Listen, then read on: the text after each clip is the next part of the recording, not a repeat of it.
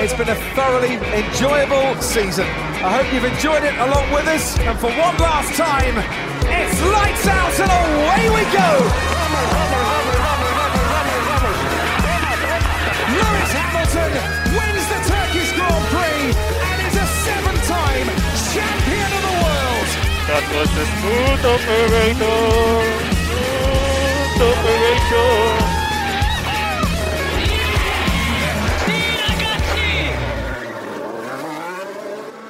Herkese merhaba. Podstop Podcast'in bu bölümünde her zaman olduğu gibi ben Burak ve Halil ile birlikte Avusturya Red Bull Ring'de gerçekleşen Steering Grand Prix'sini konuşacağız.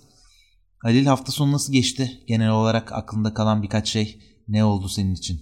Ee, genel olarak sevdiğim bir pist burası aslında. Geçen haftaki yarışa nazaran birazcık daha pist üstü geçişlerin az olduğu bir hafta sonu olsa da yine de ben keyif aldım. Strateji anlamında denemeler yaptı iki büyük takım. Arka tarafta biraz işler karıştı. Ee, ama keyifliydi diyebilirim genel anlamda. Burası senin de söylediğin gibi aslında e, çok yüksek hızlı. E, benim de çok keyif aldığım pistlerden bir tanesi. E, yanlış bilmiyorsam pistin yaklaşık %70'i tam gaz geçiliyor. Evet, E, aynen. bazı yerler tam olarak viraj gibi de algılanmıyor. E, ve takvimdeki en kısa pist. E, geçtiğimiz yıl Bahreyn'in e, kısa versiyonu bundan daha kısaydı. 53-54 saniyelerde tur zamanları görüyorduk. E, burada da sıralamalarda 1.03'e kadar geldi. Araçlar hızlandıkça e, burada da 1 dakikaya yaklaşan belki ilerleyen zamanlarda 1 dakikanın altına da inen tur zamanlarıyla da karşılaşabiliriz. Ama pilotları bu noktada e, bu pistte zorlayan birkaç farklı faktör vardı. Bir, motor gücü çok etkili olacaktı. Ee, bunun yanında virajların birçoğu sağa doğru olduğu için sol taraftaki lastik aşımaları önemli olacaktı. Ve son olarak da çok yüksek rakımda yapıldığı için e, motorların performansları ciddi bir şekilde etkilenebilecekti. Ee, sanıyorum bu önceden beklenilen konuların birçoğunu yarışın farklı anlarında daha doğrusu hafta sonunun farklı bölgelerinde tecrübe etmiş olduk. Ee, ve bunun haricinde de artık son yıllarda e, hızlanan araçların özellikle pist üstünde e, kalma sorunlarıyla birlikte iyice gündemde e, en üst sıralara tırmanan e, pist limitlerini de burada gördük.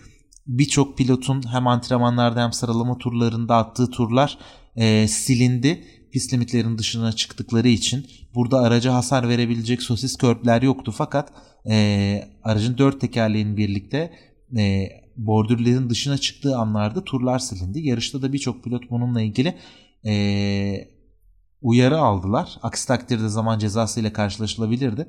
Fakat hiçbiri karşılaşmadı.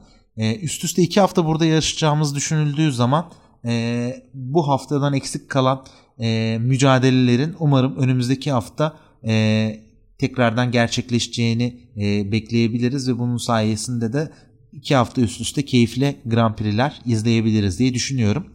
Ve istersen sıralama turlarıyla başlayalım. Sıralama turlarında en dikkat çekici olay e, sanırım Mercedes pilotu Valtteri Bottas'tı. E, pitten çıkarken e, farklı bir şey denediklerini söylediler ve araç spin attı. Bunu görünce nasıl yorumladın? Neler gördün? Sonraki açıklamaları da eminim okumuşsundur. Valtteri Bottas'ın ve e, takımın yaptığı. E, çok son zamanlarda görmeye alışık olmadığımız e, görüntülerden bir tanesiydi sanırım. Kesinlikle öyle. Ben önce ceza aldığını duydum. Bu arada küçük bir hatırlatma yapayım. İkinci antrenmanlarda olması lazım. O yüzden zaten ben canlı izleme şansım olmamıştı. Sonrasında tekrarları izlediğimde pit stopları aslında hızlandırmak için yaptıkları bir yeni bir deneme olduğunu öğrendik. Olayı da şöyle özetlemek lazım. Sanırım ikinci viteste Evet, kalkmışlar. Ve bunu daha öncesinden hani planlamışlar. Yani o an Bottas'ın yaptığı bir e, deneme değil bu. Bununla beraber de yol otomobillerimizden de biliriz. Düşük bir devirde olduğu için de aracın hani gaz tepkimesi biraz daha farklı olmuş. Muhtemelen o turbo e, basıncıyla falan alakalı bir şey olabilir. Ve birden e, yarım bir spin aslında gördük e, Bottas'ın aracından. Ve McLaren mekanikleri için de tehlike oluşturabilecek bir durum e, ortaya çıktı. Sonra onlar da yardımcı oldu yola dönmesi için falan. Sonucunda da Formula 1 yönetimi 3 sıra grid cezasıyla cezalandırdı. Yerinde miydi? Bence evet daha farklı şekilde denemeler yapılabilir. Daha güvenli şekilde denemeler yapılabilirdi diye düşünüyorum. Şimdi pit yolu aslında Formula 1 için çok e, güvenliğin en üst düzeyde bulunduğu alanlardan bir tanesi. Çünkü çok fazla insan var ve bu insanların da e, yani saatte 330-340 kilometre bölü saat hızla gidebilecek e, araçlara karşı kendilerini koruyabilecek bir ekipmanları yok. Her ne kadar kaskları, eldivenleri, dizlikleri vesaireler olsa dahi. Dolayısıyla bu ortamda yaşanabilecek ufak tefek hatalar e, çok ciddi sıkıntılarla e, takımları ve insanları karşı karşıya bırakabilirdi. Bu anlamda 3 3 sıralı 3 sıralık grid cezasını e, bu şekilde değerlendirmek gerekebilir ve bu biraz daha mantıklı olacaktır diye düşünüyorum. İstersen Q1'de elenmesini çok da beklemediğimiz Fransız pilot Ocon'la başlayalım sıralamalara. Bu hafta sonu aslında performans anlamında hep bir şeylerin ters gittiğini, eksik olduğunu e, ve özellikle de pazar günü yarışta bundan dolayı puan savaşında yer alamayacaklarını, alamadıklarını belirtti Ocon. Ve bu süreçte baktığın zaman aslında sezon başından bu yana Alonso'ya da bir üstünlük sağlamış gibi görünüyordu. Son birkaç yarışta düşüşe geçmeye başladı. Fernando Alonso da artık araca alışma sürecini tamamladı ve mücadeleyi 4'te 4'e getirdiler. Bu yarışta da talihsiz bir şekilde aslında Q1'de havlu attılar ve bununla beraber puan barajını da e, bir tarafa koymak lazım. Aslında zaten Alpine'in motor gücüyle beraber bu pistte yavaş kalmasını bekliyorduk ama sıralamalarda da bu kadar gerilere düşmesini beklemiyorduk. Sen neler düşünüyorsun o konun performansıyla ilgili? Ocon geçtiğimiz hafta kendi evinde de Q1'de elendi. Ee, kendi evindeki yarıştan önce zaten takımıyla 3 yıllık bir yeni sözleşme imzalamıştı. Sözleşme sonrası bir türlü e, istediği gibi gitmedi e, performansı. Özellikle sıralamalarda bu kadar geride kalınca ön, ön tarafları tırmanmakta e, çok büyük sıkıntı yaşadı. E, şimdi burada yarışta belki çok fazla Alpine ya da o konuda değinemeyiz. O yüzden bir noktayı karşılaştırarak bir fikir vermek istiyorum. Şimdi sıralamalarda 17. sırada kaldı. 17. sıradan başladı. Hemen yanında 18'de e, Alfa Romeo pilotu Kimi Raikkonen vardı. E, geride kalan pilotlarda yani Q2 ve Q3'te elenen pilotlar arasından baktığımız zaman Kimi Raikkonen sert lastikle başlayan tek pilottu yarışa. E, ben Esteban Ocon'dan da böyle bir performans beklerdim. Çünkü daha öncesinde hem Monaco'da hem Azerbaycan'da özellikle sert lastikleri e, iyi kullanıp uzun süre bu lastiklerle gidip kendine avantaj sağladığı dönemler oldu. Fakat e, tüm pilotlar orta lastikle başladılar. Mazepin, e, işte Schumacher, e, Giovinazzi dahil. E, fakat bunların arasında en ön sırada ise Raikkonen kaldı. Sert lastikle başlayıp e, mümkün olunca uzun bir stint atıp daha sonrasında orta lastiği de e, ideal sıcaklığa çabuk getirip performansını e, iyi, bir, iyi bir seviyeye getirdi. O konuda belki bunu denese daha iyi bir noktada e, yer alabilirdi. Fakat bence stratejik bir hatadan dolayı ya da yanlış hesaplamadan dolayı ortayla başlayıp sertle bitirdiler.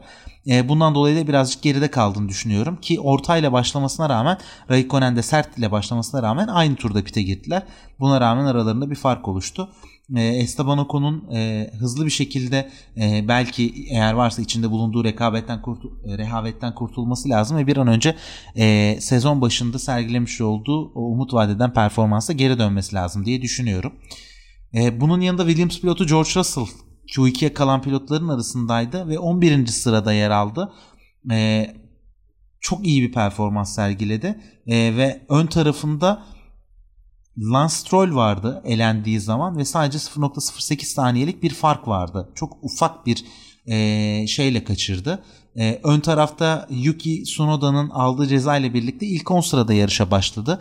Neredeyse Q1'e başlayacaktı fakat ondan e, bu hayal kırıklıkları hafta sonunda e, serbest lastik seçimi ve e, ilk 10 sırada başlayarak giden e, güzel serüven e, çok iyi bir şekilde bitmedi diyelim ve Williams istersen e, yarışa bırakalım.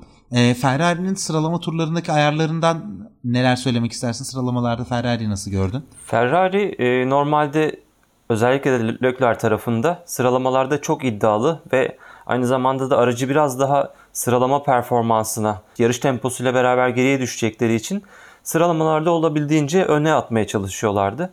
Bu hafta farklı bir şey denediklerini söylediler ve e, aracı daha çok pazar günü için hazırladıklarını e, okudum ben yarış sonrasında. Bununla beraber aslında geçen haftaki o Ferrari faciasından sonra bu hafta yarışta hiç de fena olmayan bir tempo tutturduklarını söyleyebiliriz. Tam tersine hatta Lökler'in yarış başındaki temasla beraber son sıraya düşmesinden sonra nasıl tırmandığını tekrar e, pist üstü geçişlerle beraber ikisinin de birlikte e, puan barajında McLaren'e karşı ayakta kalmaları bence çok e, göz doldurucuydu. E, belki bununla beraber çok farklı bir felsefeye geçebilirler. E, daha fazla pazar günleri üzerine çalışırlarsa bence Ferrari'yi üçüncülük savaşında yine tekrar McLaren'le beraber izleyebiliriz diye düşünüyorum. Bunun yanında ev sahiplerine dönelim istersen. Alfa Tauri kendi evinde yarıştığı e, bu hafta sonunda sıralama turlarında iyi bir performans sergiledi. Pierre Gasly 6. sırada, Yuki Tsunoda ise 8. sırada kendilerine yer buldu. Daha sonrasında Tsunoda 3 sıra grid cezası almasıyla birlikte 11. sıradan yarışa başladı. E, fakat sıralama performansları oldukça etkileyici göründü. Bunun yanında bir diğer ev sahibi takım e, Red Bull'da ise Sergio Perez istenilenin biraz daha gerisinde yer aldı. Sıralama turlarında tek tur performansı sürekli eleştiriliyordu zaten. O da kendine 5. sırada yer buldu ve McLaren pilotu Lando Norris'in arkasında kaldı. Norris çok etkileyici bir sıralama turları geçirdi fakat kendisini ilk üçün içerisine atamadı. E, Max Verstappen ise e, bir önceki hafta sonunda nerede kaldıysa oradan devam etmeye e, ve performansını geliştirmeye herkese gösterdi. Bir kez daha kendini kanıtladı. Kendi evinde 1.04'ün altına inen tek pilot oldu. 1.03.841 ile müthiş bir performans sergiledi ve pole pozisyonunu aldı. Hemen arkasında Valtteri Bottas Lewis Hamilton'ın önünde kendine yer buldu.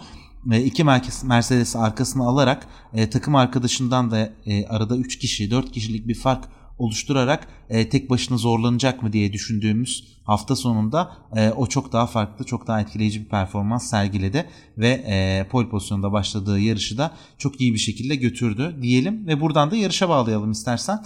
Max Verstappen için genel olarak çok daha rahat ve kendi kontrol ettiği, çok daha dominant göründüğü bir performans e, izledik bence. E, bu anlamda e, herhangi bir sürpriz yaşanmamasının sebebi arka tarafta diğer takımların ve diğer pilotların rekabetçi olamaması sorunundan mı kaynaklanıyor yoksa Max Verstappen artık iyice ipleri eline başla, almaya başladı e, ve kendi temposunu e, belirleyerek yarışları yönetmeye mi başladı? E, bu ikisinin arasında karar verebilmek için e, hala çok erken olduğunu düşünüyorum. Farklı pistlerde farklı senaryolar izlediğimizde biraz daha netleşebiliriz. Ama tek bildiğimiz bir gerçek var ki e, Max Verstappen her geçen hafta sonu e, performansının üstüne koyarak ve hata yapmadan sürüş e, performansı sergilemeye devam ediyor gibi. Ben de şöyle düşünüyorum. E, hatta belki biraz daha iddialı olacak ama bu sezonun bence en temiz sürüşlerinden bir tanesini çıkardı Verstappen.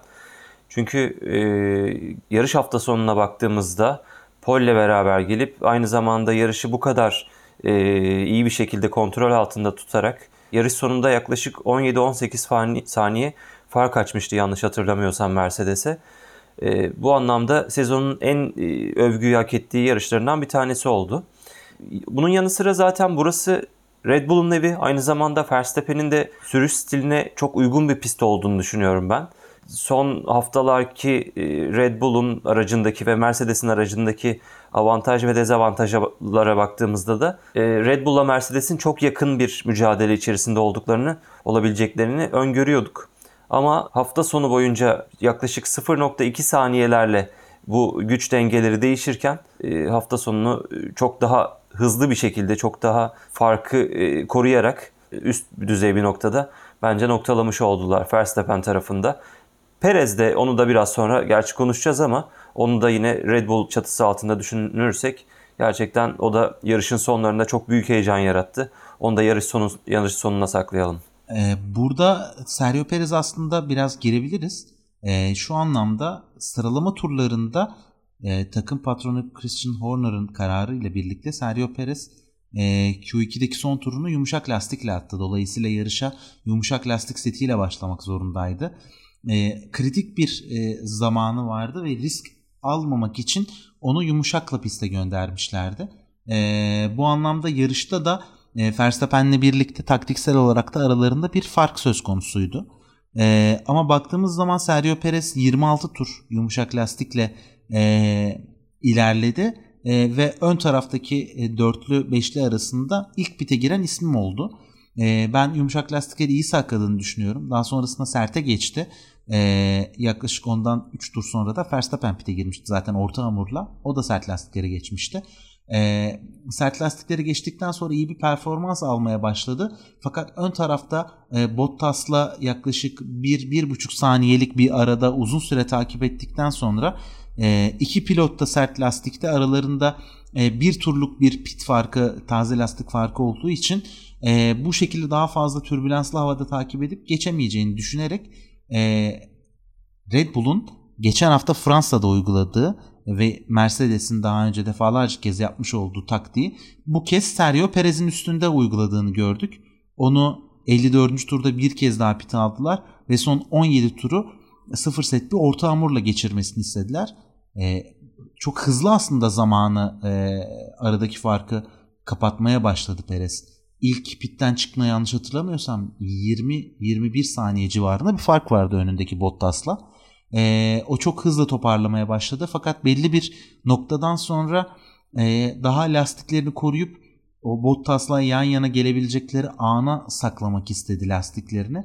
E, tam da bu esnada Bottas birazcık performansını yükseltti. E, derken aradaki fark bir türlü kapanmayacak gibi bir noktaya ilerledi. Senin de söylediğin gibi yarışın sonlarında belki de bize en keyif verici mücadelelerden bir tanesini e, yaşattı. Hatta yarıştaki belki de tek keyif verici mücadele olabilirdi.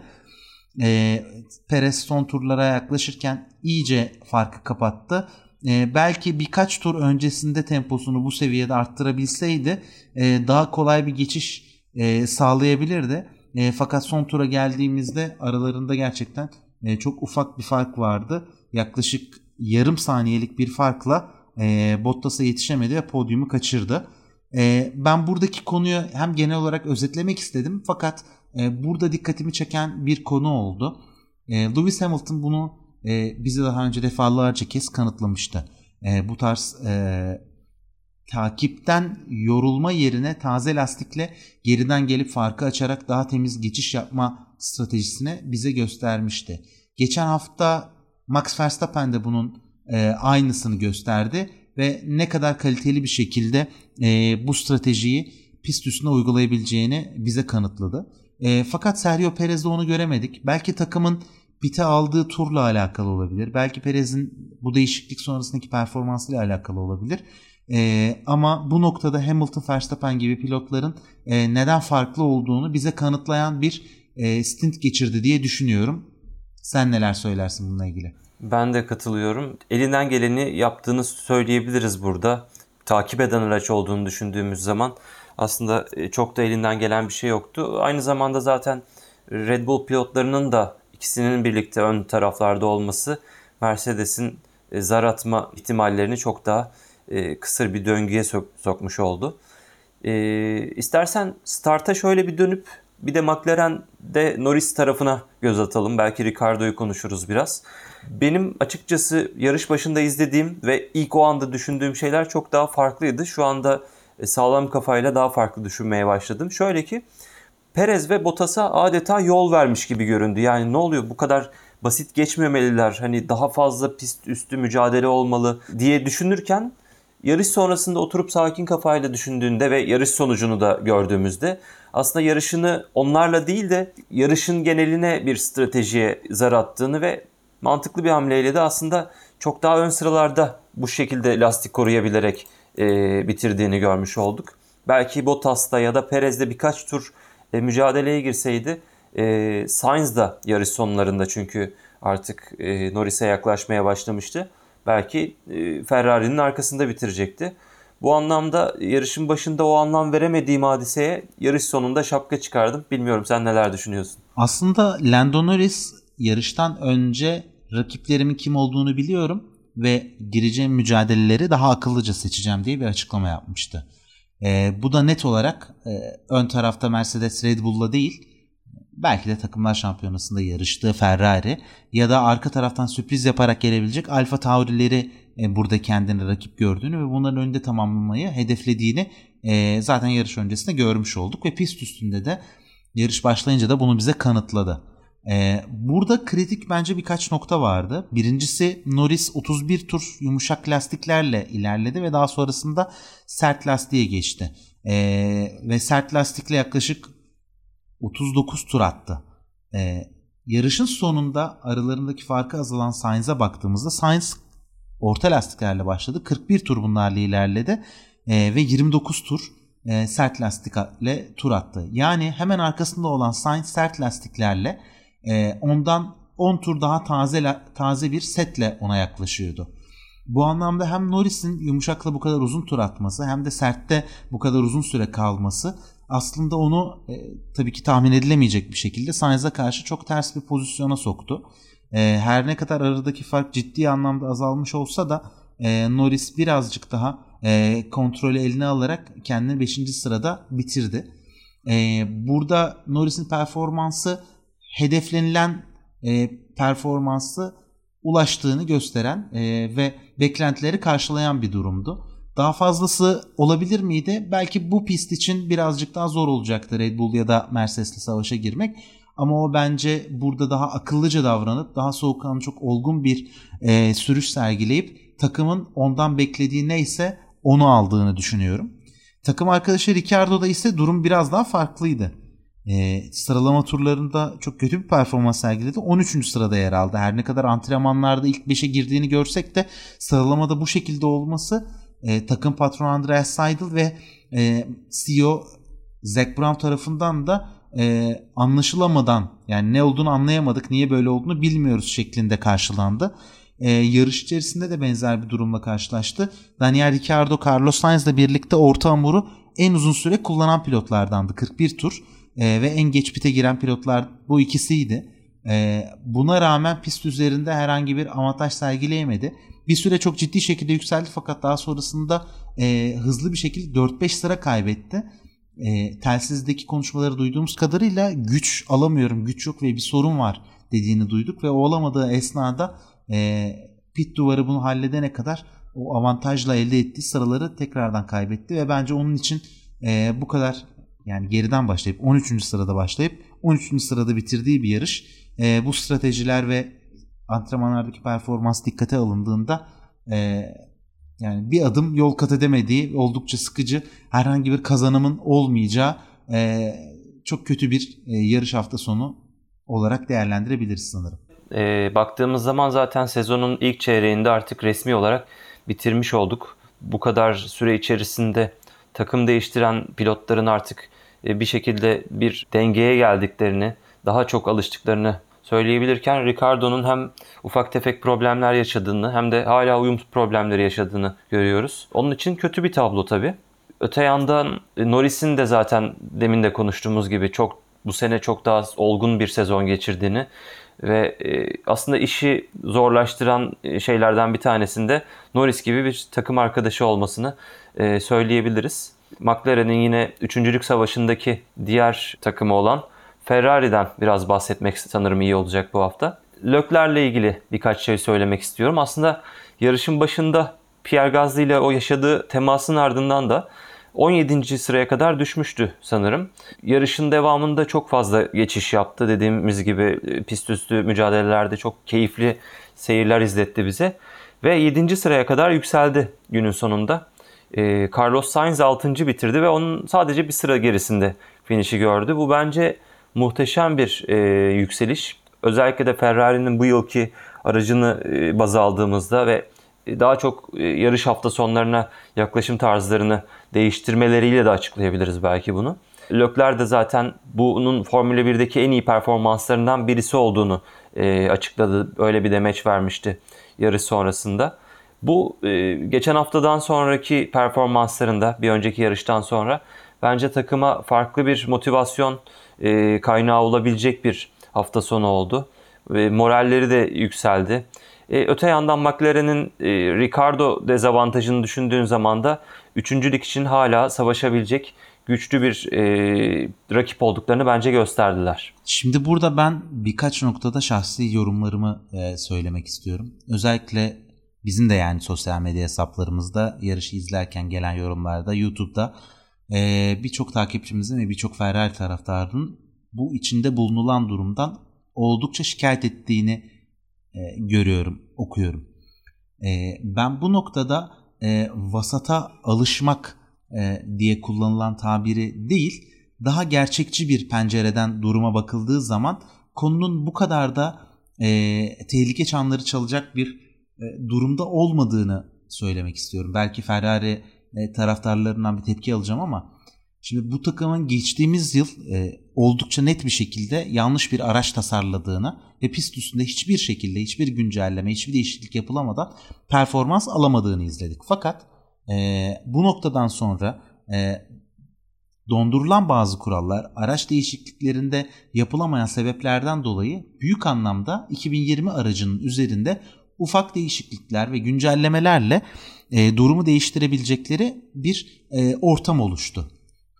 Şimdi Mattia Binotto takım patronluğunda önderliğinde ekip e, birazcık şey konusuyla yaklaştılar duruma. Hani ilkokulda hatırlar mısın bilmiyorum matematik soruları çözülürken bize 3 basamaklı bir e, konu e, yöntem öğretirlerdi. Neydi o? Verilen, istenen çözüm. Ferrari tamamen buna odaklandı. Dedi ki verilen ne? Elimizde ne var? Geçen yıldan doldurulan, dondurulan ve herhangi bir şekilde e, büyük bir anlamda güncelleme yapılamayacak bir araç. Peki ne istiyoruz? Daha rekabetçi, daha ön sırada olan, pilotlarımızı geliştirebilecek, daha çok puan alabileceğimiz bir e, araç istiyoruz. Peki çözüm ne? E, bunu mümkün olduğunca motor performansını geliştirerek yapamayacağımız için, büyük tasarımsal farklılıklar yapamayacağımız için aerodinamiği kullanarak e, maksimum seviyeye çıkartalım dediler. Ve bence bu plan şu ana kadar tıkır tıkır işliyor. Sadece işledikleri planda e, hangi zaman zarfında hangi değişikliği ve hangi güncellemeyi, hangi stratejik farklılıklar yapabileceklerini bazen bir hafta bazen birkaç hafta geriden uyguluyorlar. Bu nedir? Yani sıralamalarda çok iyi performanslar gördük Ferrari'den. Yani bu sezonda Ferrari'nin senin de söylediğin gibi ilk çeyrek tamamlandı. İki kez pole pozisyon alması kimse hayal edemezdi. Fakat e, bu sıralama performanslarını yarışa aktarabilecekleri pistler artık geride kaldı. Bunun sonrasında e, yarışta daha iyi bir tempo yakalayabilecekleri, yarış ayarlarına odaklanabilecekleri bir e, durum söz konusuydu. Geç de olsa Avusturya'dan itibaren bunun farkına vardılar ve sıralamalarda daha ön sıradan başlamaktansa e, yarış tempomuzu iyi tutturalım e, ve bunun içerisinde uygulayabileceğimiz işte lastik stratejileri ya da pist üstünde oluşabilecek işte güvenlik aracı olur, farklı bir durum olur. Bunun gibi avantajlarla mümkün olunca üst sıraya tırmanalım dediler. Ve bu taktiklerini bu yarış net bir şekilde gösterdiler. Ve bunu gösterirken Sainz 12. ya da 13. Evet 12. sırada yarışa başlamıştı. Leclerc 7. sırada başlamıştı. Leclerc e, henüz yarışın başında yakaladığı temasla birlikte ekstra bir pit yapmasına rağmen 6-7 arka arkaya bitirdiler. Birazcık geniş anlatmış oldum ama e, Ferrari'nin içinde bulunduğu durumu e, daha net bir şekilde gözler önüne serebilmek için e, bunu bu şekilde yorumlamak önemliydi. E, fakat Ferrari taraftarları da bu durumun içerisinden keyif almıyor olabilirler. E, bunu da anlayışla karşılayabiliriz.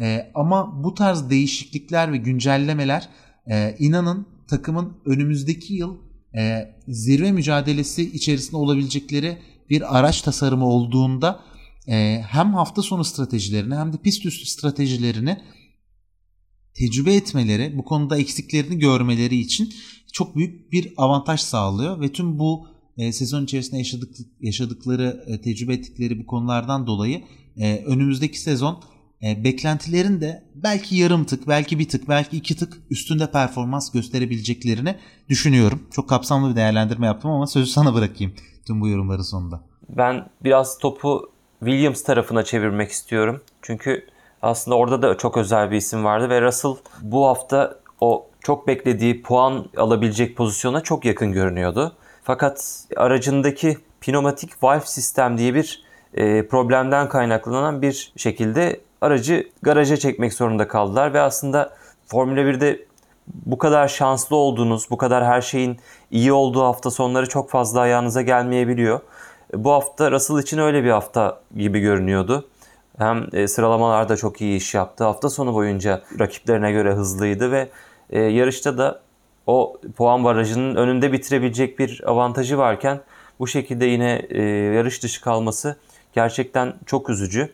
Russell'a bir parantezle beraber aslında biraz da konuyu tekrar Mercedes tarafına da bağlamak istiyorum. Şöyle biliyorsunuz son haftalarda çok fazla konuşulmaya başladı. Russell işte acaba ara sezonda gelecek mi? Önümüzdeki sezonda olacak mı? E, Mercedes tarafında Toto Wolff sanırım bu konuları, bu tartışmaları noktalayacak kilit isim olacaktır. Ona da baktığımız zaman Bottas tarafında belki bir şeyleri yavaş yavaş e, bitirmeye başladığını düşünebiliriz. Hatta belki bu sezonla ilgili bile e, Toto Wolff'ün artık çok fazla bir beklentisi olmadığı ile ilgili bazı açıklamalar duyduk. Biraz da konuyu hem oraya çekip Russell, Bottas, e, Toto Wolff üçgeniyle beraber konuşuruz istiyorum. E, ben şöyle bir demeç okudum bu hafta yarıştan sonra. Bu yarış gerçekten 8 yıldan sonra hızımızdan yoksun olduğumuz ilk yarış demiş ve bu yıl aracı geliştirmeyi bıraktık. Çünkü önümüzdeki yıllara odaklanmayı çok istiyoruz. Daha önemli olduğunu düşünüyoruz demiş. Bu anlamda Red Bull tarafına baktığımızda hala araçta güncellemeler yaptığını ve ilk yarıştan e, bu yarışa baktığımızda çok fazla avantaja geçmeye başladığını gördük. Öte yanda Mercedes'e baktığımızda da Bahreyn'den bu yana e, aracı hiçbir şekilde geliştirmedi. Sanki bu sezonu yavaş yavaş kabullenip verilecek olan şampiyonayı kabullenip önümüzdeki yıllara daha fazla e, zaman ayırmak istiyor olabilirler mi? Bununla beraber işte bu seneki Bottas'ın e, performansını da düşünerek böyle bir düşünceye girmiş olabilirler mi? Tabi Russell da e, gelecek geldi. Belki önümüzdeki seneden itibaren Mercedes koltuğunda oturacak. Bunları şöyle genel olarak sana bir soru olarak yöneltmiş olayım. Senin düşüncelerini merak ediyorum bunlarla ilgili. Şimdi ilk olarak George Russell'ın bu hafta sonki performansına bakmamız gerekiyor bence. Belki çok elma ile elma karşılaştırması olmayacak ama e, George Russell Q2'ye kaldı. Q2'de attığı tur 1.04.671'di. Takım arkadaşı Latifi Q1'de elendi. 1.0575'te. Yani yarım saniyelik bir fark var aralarında. Şimdi Avusturya gibi yaklaşık 0.1 saniyede 4-5 pilotun olduğu bir pist düşünüldüğü zaman yarım saniye çok ciddi bir fark. Ee, bunun yanında yarış içerisindeki performansında da daha önceki pistlerde olduğu gibi e, aracın çok daha üstünde, çok daha farklı bir durumda ekstra bir e, gelişim gösterdiği çok net bir şekilde görülüyor ve kendini kanıtlıyor. Her defasında sürpriz yapmaya, artık Q2'de kalmaya, Q2'ye kalmaya çok alıştırdı bizi. Orada izliyoruz. Neredeyse artık bundan sonra Q1'de neler yapabilecek? Acaba kalırsa farklı bir durumla karşılaşabilir miyiz diye bunları görmeye başladık. Bu anlamda Russell'ın e, bunları e, Williams gibi bir takımda e, yaşaması ve bu takımı bu kadar üst sıralara çıkartması çok özel bir deneyim. Şu an Williams'ta herkes Russell'ın ağzına e, bakıyor ve onun araçtan neler çıkartacağını izliyor ve gelişimlerini de belki de ona göre planlıyorlar. Şimdi tüm bunların paralelinde Bottas dedikodularıyla bir sonraki aşamaya devam edelim. George Russell burada o kadar özel durumlar ve o kadar özel performanslar sergiledi ki e, o kadar büyük hayal kırıklıkları yaşadı ki Mercedes'e geldiğinde sanki tecrübe etmediği hiçbir şey kalmamış gibi e, bir ortam içerisinde bulunmaya başladı. Ve ben son zamanlarda görüyorum özellikle geçtiğimiz sezon Sakir'den sonraki e, durumu dikkate alındığı zaman artık sanki psikolojik olarak da bu durumlarla nasıl savaşabileceğini de e, net bir şekilde göstermeye başlamış gibi görünüyor. İşte geçen sezon Bottas, geçen sezon hatta bu sezonda Bottas'la yaşadığı temas, e, kendimizi artık aynı takımdaymışım gibi görüyorum demeçleri. E, geleceğiyle ilgili sadece önüme odaklandım ne olacağını göreceğiz demesi. E, yani geçen yıl sadece ne zaman Mercedes'e geçeceğim hadi geçeyim yaşıtlarım şunu yapıyor bunu yapıyor derken daha olgun yorumlar yapmaya başladı. Araçtan maksimum performansı almaya odaklanması ve tüm bu dedikoduların bu kadar arttığı noktada e, bu dedikodulara yem verecek herhangi bir demeçte bulunmaması psikolojik anlamda ne kadar özel bir noktaya geldiğini gösteriyor. Şimdi e, bununla birlikte Bottas'ın da e, düşen performansı onun aslında elini gittikçe güçlendiriyor. Senin de söylediğin gibi Toto Wolff açısından bu üçgenin son e, sac ayağına baktığımızda o da Mercedes için bu sezondan e, her ne kadar ümidi kesmiş gibi demeçlerde bulunsa da Wolf o kadar erken pes eden birisi değil. E, fakat böyle bir durum oluşturuyor ki böyle bir ortam oluşturuyor ki hem kendi üzerindeki baskıyı alıyor hem de e, eğer gerçekten bir performans olmayacaksa, gelmeyecekse farklı alanlara yönelmenin onun için ve takım için, organizasyon için daha iyi olduğunu e, tüm ekibe motive etmeye, aşılamaya çalışıyor. Tüm bu ortamın içerisinde de e, önümüzdeki yılın bu kadar önemli olduğunu söylerken net olmayan bir pilot kadrosu da e, düşünülmeden geçilemeyecektir. Bence şu an onları da tüm bu sürecin içerisinde mutlaka yönetmeye çalışıyordur. E, ve Russell'la da bu anlamda ciddi şekilde e, yakın temasta olacağını hissediyorum.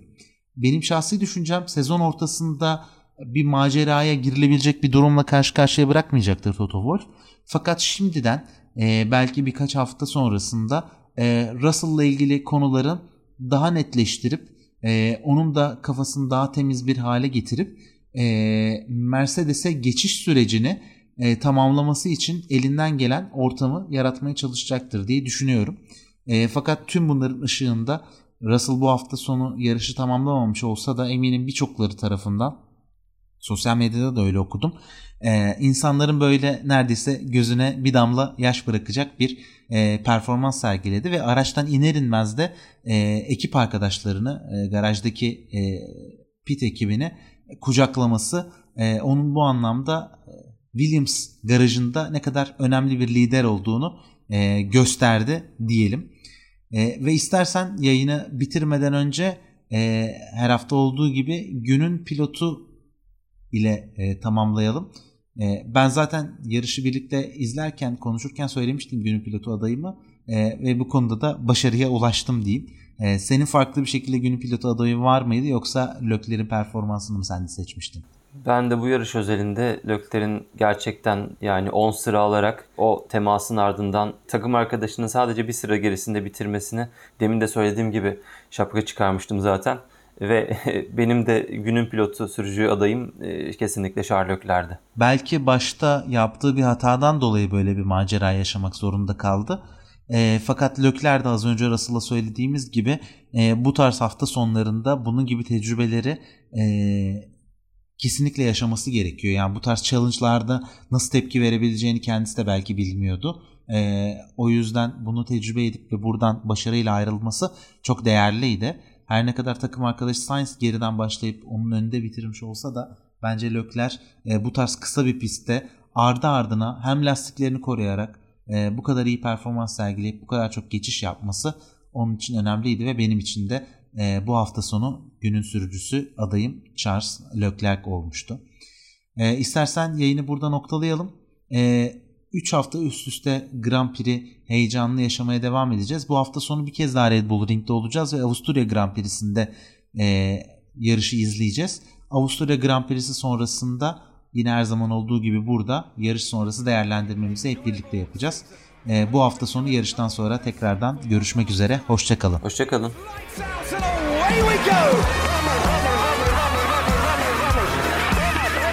Lewis Hamilton wins the Turkish Grand Prix and is a seven-time champion of the world. That was a smooth operator. Smooth operator.